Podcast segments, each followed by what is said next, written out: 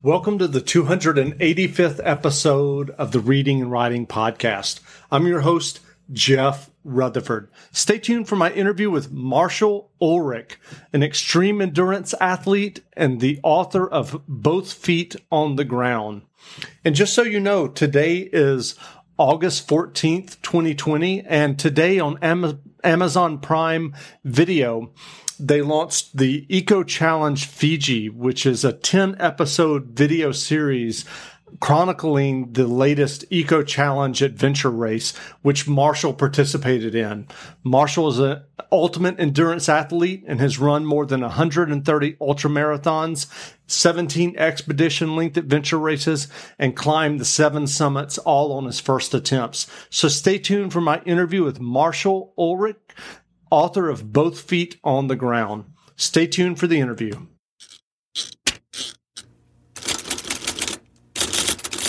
Welcome back to the Reading and Writing Podcast. My guest today is Marshall Ulrich, the author of the new book, Both Feet on the Ground Reflections from the Outside.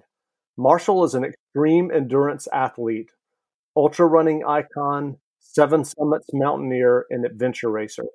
He's raced led expeditions or climbed the mountains in nearly 30 countries and visited 30 more. Marshall, welcome to the podcast. Well, thank you very much, Jeff. I appreciate you having me on. Sure. Well, if someone listening hasn't heard about your new book, Both Feet on the Ground Reflections from the Outside, how would you describe the book? Well, what it does is uh, I take the four elements, of course, uh, you know, earth, wind, fire, and water, and I divide the book up into segments and take, for instance, the obvious choice or story that I use for air is climbing Mount Everest in the seven summits. For fire, it's Badwater. But what what the essence of the book is is to get outside. It's crucial to your mental health and physical health uh, to disconnect from all the gadgets that we have and connect with nature and you know how nature fills you with gratitude. And i address other things too like diet uh, you know don't fall into the marketing gimmicks and you know buy into all that stuff. Um, facing fears about some people have a fear about getting into the outside especially children these days. So that's kind of what the book is about. It's just uh, becoming grounded uh, with those um, those primitive uh, needs that we have, basically. And so, what what led you to writing both feet on the ground? Well, uh, you know, my first book, Running on Empty, it chronicled running across the United States, and I thought, well, you know, this is all well and good. I did not tell the stories that some people would have liked liked me to have told, such as climbing Mount Everest, and so it was a way to incorporate all of those, a lot of the things that I did in a succinct message uh, that I wanted to convey to people to get outside and reconnect with nature. So I, I think. I don't think I'm going to write any more books. It's, it's, just way too difficult, Jeff. It took me a couple years to write the first one, and this one it took me six or seven years. So it's kind of uh, what uh, I'm leaving people with uh, the message that I would really like to convey. And so, have you been a lifelong athlete yourself? No, not at all. Uh, at 28 years old, my uh, first wife got cancer and she passed away at 30 years old. And I started running just to deal with the stress, keep my blood pressure down. And I, I found that I had a knack for it. And I started I, I, got better and better as the distances sort of spread out. So I became what is called an ultra runner. Not that that's good or bad, but uh, anyhow, it uh, it allowed me to kind of gain some peace with myself, and honestly, it, it uh, it kind of prolonged the grieving process for me by about 10 years just because uh, you know i had something else to focus on. So there's good and bad with everything. There was you know the good parts of it because i was able to get outside i was able to do something that i loved but the bad part was is that uh, i didn't do the work of grieving mm, that's tough so um you mentioned diet earlier. Without getting into deep into details, what kind of diet do you follow? Well, and that's that's an easy question to answer because what I recommend to people is, you know, staying away from these engineered foods as much as you can, finding out where your food comes from, what the food source is. So, in other words, uh, you know, go out and do some gardening. You know, get your hands dirty, dig in the the earth, and you know that's one way to reconnect. But uh, really know where your your food source comes from, and educate yourself a little bit more, and don't fall into these gimmicks. And Jeff, as you probably know, you know 10 years or let's let's say 20 years ago 30 years ago caffeine was a bad thing. Then all of a sudden they say it's a good thing. Now you're hearing things about fat. Oh it was bad. Now it's good. So things are still changing and the human body is very very it's it's kind of a mystery still. And so there are all sorts of diets out there and what i would say is just eat logically and you know know as much as possible where the food source comes from and do stay away from some of the preservatives and things like that but just don't go crazy with it. Um, it costs you a lot of money number one and uh, sometimes i don't think the health benefits are are what they're all cracked up to be or what they say they're going to be. Sure so uh, earlier you mentioned um, getting into ultra running because of uh, the death of your first wife, and you're dealing with grief. At this point, what do you feel like drives you to compete in ultra running and adventure races? I, I think it's it's kind of part of, of who I am. I've been building this sort of base and just kind of upping the challenges over the years. And um, you know, I enjoy that, but I think as I grow older, I, I've got some limitations. Uh, you know, as far as you know, I can't go as as fast as I could, as far as I could, and so on. But I think it's important to keep the juices flowing. You know, to keep that fire burning in your belly, to always have these goals going on. So that's a big part of it. And the other part of it is is that uh, I want to set an example for other people. I'll be 69 years old here, you know, in another month, and you know, I'm still very active. I can still go out and do, take for instance, like this 135 mile Badwater race and stuff like that. So I. I don't back off. I don't do things as well. I don't uh, pay as much attention to training. Number one, because I don't have to, and the second thing is is that I want to do things that I really enjoy. And one of those is spending a lot of time with my family. So, you know, my priorities have changed quite a bit, but I still have that desire to get out into the outside and push myself and, you know, just kind of test myself. Well, on, on the one hand, there are many Americans now pursuing their fitness journeys. CrossFit, uh, Orange Theory has witnessed many transformations of people going from a sedentary lifestyle. And then you have Spartan races and obstacle races growing in popularity. But at the same time, there's still the statistics that everyone sees, unfortunately, growing obesity rates and the other health problems that kind of cascade from that um, obesity and sedentary life, lifestyle. What do you think keeps some Americans from taking that leap into kind of a fitness journey, so to speak? Well, I, I don't think it's it's much of a leap at all. I, I think it's the big leap is just going from being sedentary to just getting outside, and it it can look very different for people. I you know people may look at some of the things that I've done and they'll say, oh wow, and you know I'm impressed, but you know I could never do that, and so you know why should I even try? And I don't think that you can compare yourself to anybody else. You know, going out and simply getting started, take for instance, walk around the block once and then just kind of increase it. So you don't have to be running, you can be walking, you can be bicycling, you can just be going out into nature, getting out on a trail for maybe a mile or two and just sitting on a rock and enjoying nature nature and absorbing it all. So it, it, it can look very different for a lot of people, and I think anybody can do it. And some people are afraid of getting outside or they're afraid of how that might look, or maybe they're a little bit overweight or something, and how does that look? And I'm embarrassed to go outside. And it's about overcoming some of those very uh, uh, basic fears that we all have. And let me emphasize that we all have those fears. I have fears of going out into the outside. We did we just did a race in Fiji, and uh, you know we're in the jungle, and the jungle can be a very fearful place, especially when it gets dark and it's raining, or you're out in the ocean paddling and things like that. And I have to just put those in a proper place and just continue on and just do what I know is good for myself. And that's just being out there and in the act of doing things. Well, you just you just mentioned Fiji, and I was going to ask you with with your adventure racing team, the Stray Dogs. You've competed in all nine eco challenges, which are elite endurance races organized by Mark Burnett, the producer of the TV show Survivor. You competed most recently in the return of the Eco Challenge Fiji in September last year, 2019.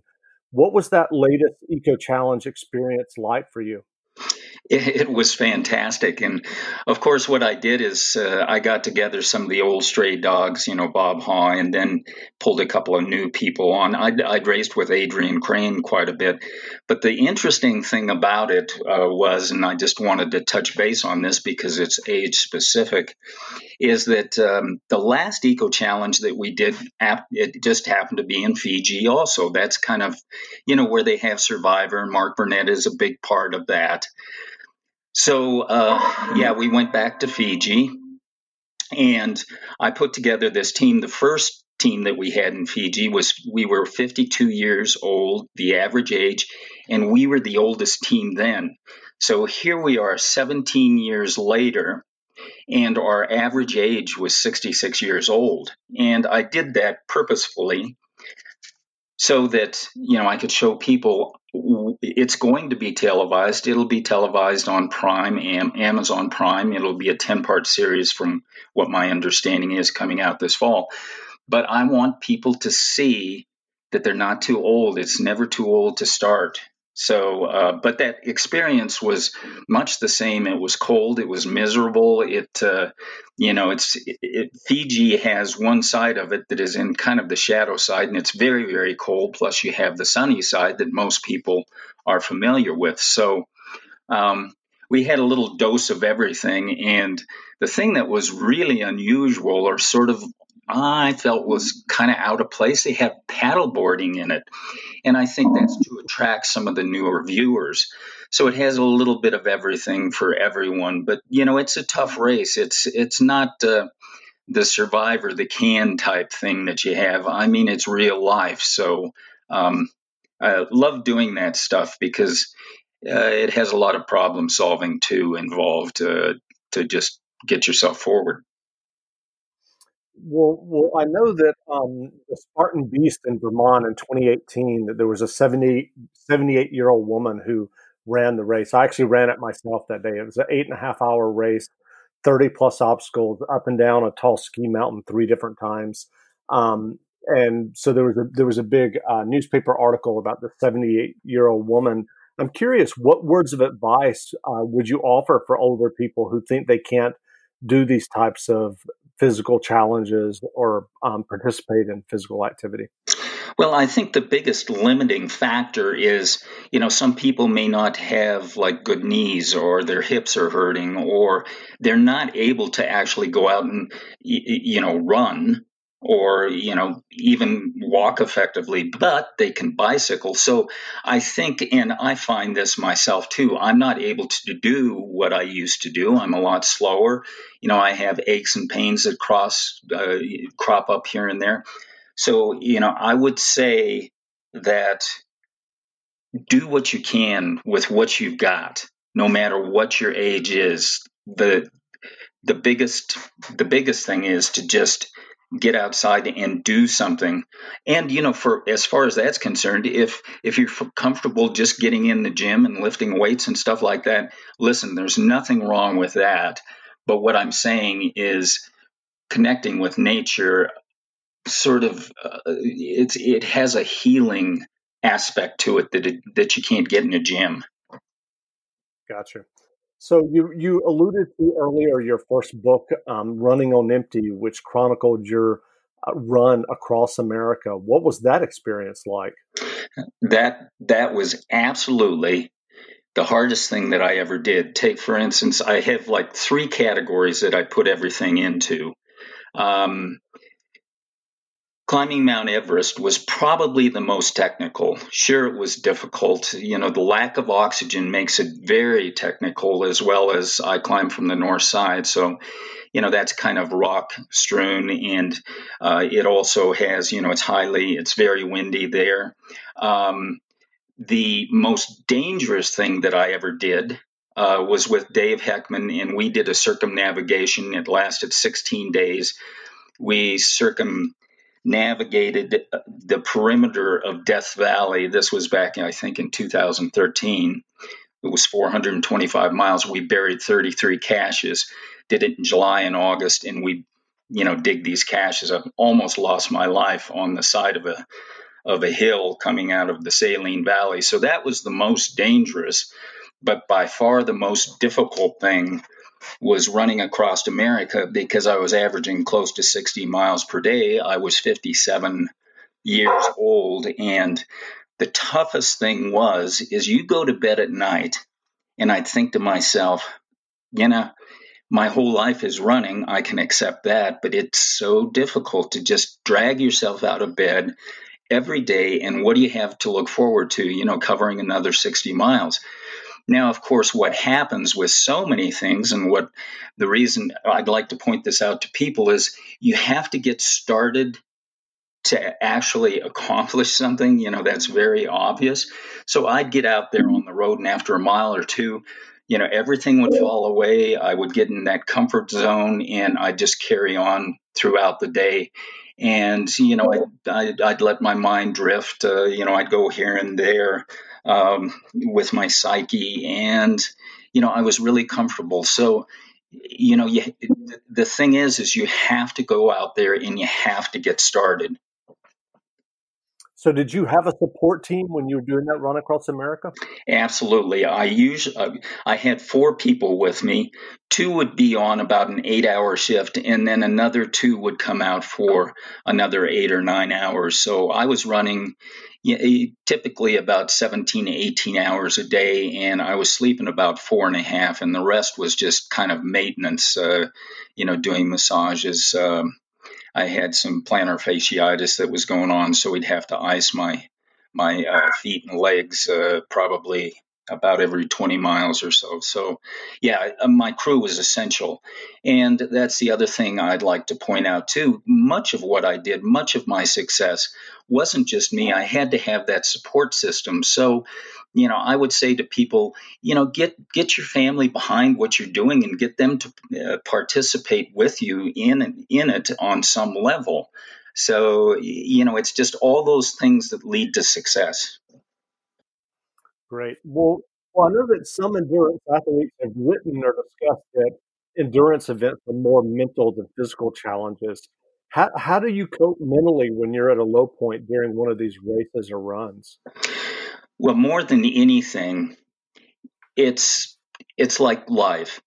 You know, a lot of people, you know, they suffer from depression, but and some need medication for that. Uh, I think we all at one time, you know, hit the low spots, but I always try to remind myself that you know things will be better tomorrow, and it's the same thing like with ultra running or mountaineering. It may you may hit a very very tough, difficult spot, and you say to yourself, you know, I just want to I just want to quit. I can't put up with this anymore. And so I just remind myself that, you know, the next mile, the next two miles or something, you know, I'll come around. And usually that's exactly what happens. Now, having said that, in the book, in my book, Both Feet on the Ground, I also deal with or talk about uh, not only the fear, but failure and how failure is an integral part of life. And I always say to other people, don't be afraid to fail because when I fail, I inevitably learn much more than what I've learned with my successes. Gotcha. So, what books have you read recently that you enjoyed, either fiction or nonfiction? Gosh, I haven't uh, had a whole lot of time to read books in quite a long time. I think there's, you know, there's a good book out there. There's once once a runner. Um, of course, Chris McDougall. I've read his book. That's that's about running also. But uh, a lot of my life has been based on, and I mention it in both books.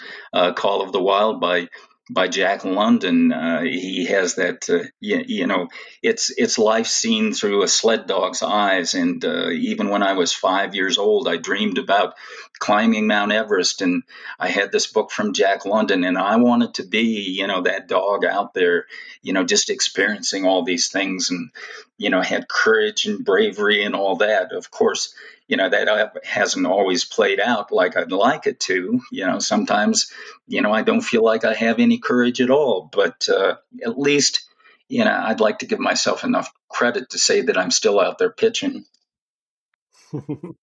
so, where can people find you online if they'd like to learn more about you and your book? Well, they can go on the website. We're just in the process of updating it. It's just Marshall Ulrich dot com, uh, so they can they can uh, they can see a little bit about the books, a little bit about my life. Uh, probably way more than you know what they want to know or whatever.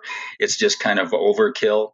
They can get the books on Amazon, of course, and uh, both feet on the ground. What I did is I waited to roll it out until I not only had um, a paperback but a hard hardcover and it's on kindle but most importantly it's also on audio as well as uh, running on empty and so you know they can essentially go to the website and, and get way more information than they probably would want to great well again we've been speaking with marshall ulrich author of both feet on the ground reflections from the outside the book is available now, so go buy a copy. And Marshall, thanks for doing this interview. Well, thank you, Jeff. It was a pleasure, and uh, I just, I just like to speak to your your audience and say, you know, get outside as often as you can and for as long as you can. Thanks a lot. If you're new to audiobooks, they're the perfect way to get more books into your busy life. Listen to audiobooks during your commute, while doing chores walking the dog, or just relaxing at home. All you need is a smartphone and the free Libro.fm app. If you already love audiobooks and don't know what to listen to next, check out recommendations and curated lists from people who know audiobooks best, your local bookseller. Reading and Writing Podcast special offer get two audiobooks for the price of one with your first month of membership with code RW Podcast. That's code RW Podcast for two audiobooks for the price of one for your first month of membership at Libro.fm.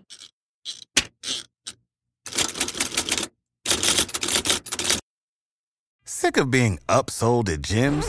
My guy, you're currently a base member. For $90 more, I can upgrade you to our Shred membership. For 130 more, you'll be a Swole member. And for just $300 more, you'll reach Sweat Platinum. At Planet Fitness, you'll get energy without the upsell. Never pushy, always free fitness training and equipment for every workout. It's fitness that fits your budget. Join Planet Fitness for just $1 down and $10 a month. Cancel anytime. Deal ends Friday, May 10th. See Home Club for details. When you need mealtime inspiration, it's worth shopping Kroger, where you'll find over 30,000 mouth-watering choices that excite your inner foodie. And no matter what tasty choice you make, you'll enjoy our everyday low prices, plus extra ways to save, like digital coupons worth over $600 each week. You can also save up to $1 off per gallon at the pump with fuel points. More savings and more inspiring flavors make shopping Kroger worth it every time. Kroger, fresh for everyone. Fuel restrictions apply.